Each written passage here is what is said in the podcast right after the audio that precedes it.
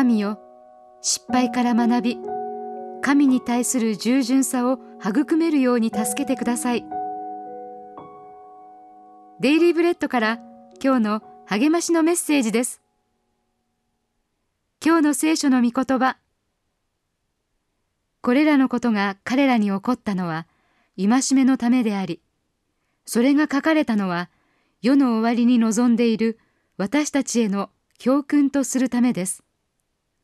コリント人への手紙第一十章十一節。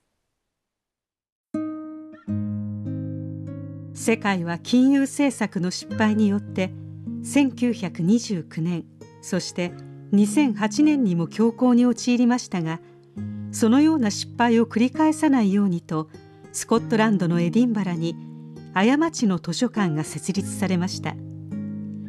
蔵書は2,000冊以上に上り次世代の経済学者の教育に役立てられています。学芸員によれば賢い人々がいかに愚かなことをし続けるかを実例で学ぶことができるそうです。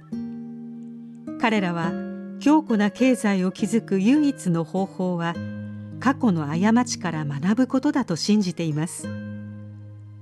使徒パウロが伝えたことも同様です。彼はコリントの教会の人々に対して誘惑に負けずに真摯に信仰を貫く唯一の方法は神の民と呼ばれた人々が過去に犯した過ちから学ぶことだと教えました。彼らが救われた特権にうぬぼれないように使徒パウロは古代イスラエルの民の失敗を例に挙げそこから学ぶように諭しました。先祖たちは偶像を礼拝しみだらな行いをし神のご計画や目的に対して不平を言い神の指導者たちに反抗しました。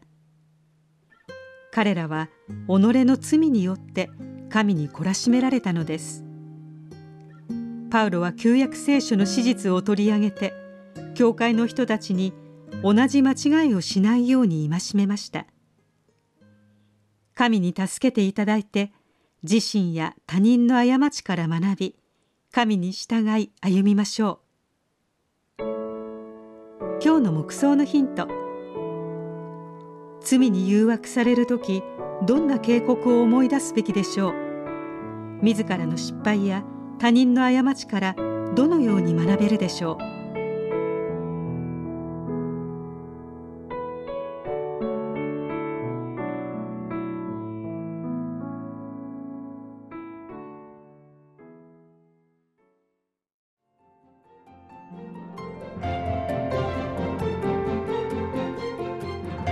今日のお話いかがでしたか？心に留まったことを Facebook などでシェアしませんか？御言葉を分かち合い元気の輪を広げましょう。太平洋放送協会の協力でデイリーブレッドがお送りしました。